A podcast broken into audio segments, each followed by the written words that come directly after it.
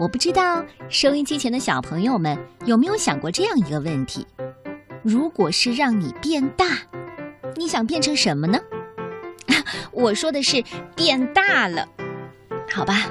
我曾经想过，如果是有一天我能变大的话，我就变一朵大大的白云。这个故事可不一样。嗯，这只小老鼠变成一只大老鼠。一起走进这个故事吧，《变大的老鼠》，由日本的田泽梨之子创作，彭毅老师翻译。变大的老鼠，阁楼上住着三只老鼠。一只老鼠说：“嗯，我肚子饿了，咱们去找吃的东西吧。”“好呀，好呀。”“呃呃，好。”住在这座房子里的是喜欢料理的李慧和大猫虎介。老鼠们从阁楼上朝下边的厨房看去。哇，好香啊！呃，今天在做什么呢？嗯嗯，嗅嗅嗅嗅，呃，这肯定是面包的味道。这会儿，李慧正在用酵母发面呢。啊，小小的一团面就能变成大大的面包。没过多久，李慧离开了。啊，太好了！李慧不在，虎介也不在，那赶快下去吧。三只老鼠爬到了厨房里。喵！虎介突然冲了出来，把老鼠们吓了一跳。呃，快快快快快逃回到阁楼上去！啊！可是，嗯嗯，少了一个。嗯，哎，怎么回事？那小子哪里去了？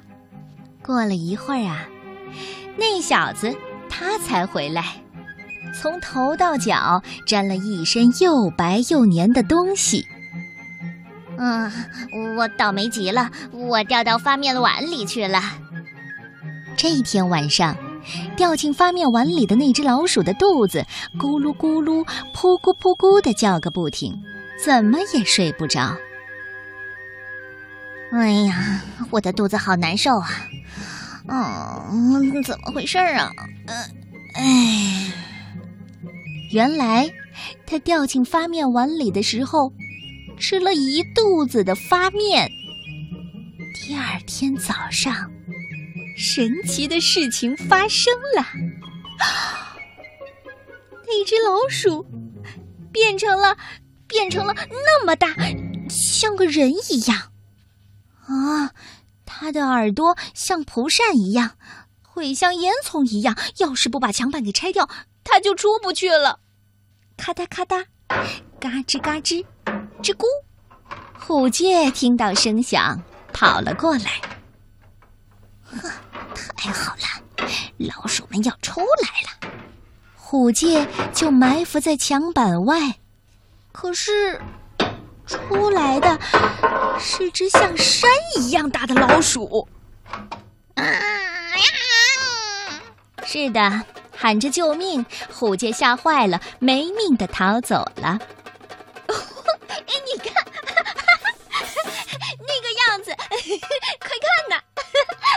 呃就是呃滚着逃走了，从来没见过。老鼠们欢呼起来。接着，三只老鼠就在那悄悄的商量：咕叽咕叽咕叽，啊，这个主意好。呃那那咱们就马上去李慧的房间吧。穿上裙子，咦，穿好了。穿上衬衫，咦，哎，穿好了。嗯，说句实话，李慧的衣服我穿还挺合身的。嗯，你再戴上帽子，呃，戴好了，呃，太好看了。穿上凉鞋，哎，这下全都穿好了。另外两只老鼠迅速地钻到了衬衫的口袋里。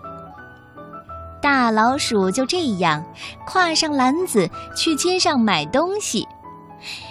你说，穿着人的衣服，戴着人的帽子，就真的没有人发现吗？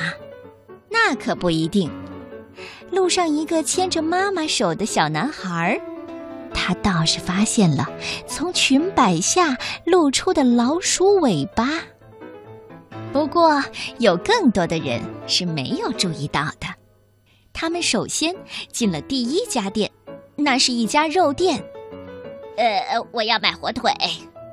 这时候，口袋里的老鼠们嚷了起来：“要肥肥的，粉红色的。”嗯，要比虎剑还要肥呢。接着，他进了第二家店，那是一家食品店。哦，谢谢，我要买奶酪。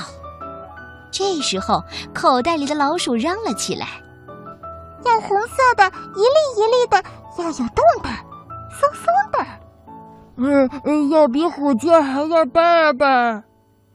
变大的老鼠就这样在街上快步走着。呃，我觉得我渴了，我也渴了，去咖啡馆吧。嗯，我早就想去那家咖啡馆里看看了。请问您要喝什么？呃，那个，呃，那个，那个冷的，那个，那个绿色的，呃，嗯，那个，呃，那个，呃，上面浮着白色的。店员也那个那个的说：“哦，那个，那个是奶油苏打水儿。奶油苏打水儿真好喝啊！第一口喝下去，身体好像都变轻了。第二口喝下去，一股气儿一直通到了肚子里。就在这时候。”老鼠们一个接一个的打起嗝来了，咻咻咻！那只大老鼠就这样一点点的缩小了，到后来，只剩下帽子、衬衫、裙子、凉鞋和篮子留在那儿。三只老鼠一回到阁楼，立刻就忙开了。床要修好，椅子要修好，墙板也要修好，得抓紧时间，快快快！要是大猫虎借来了，那可就糟糕喽。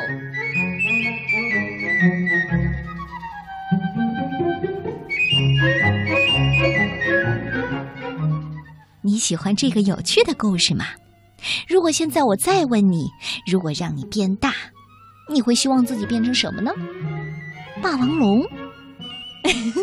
我相信每一个小朋友都会有不同的想法。再次谢谢耕林童书馆向我们提供的好绘本。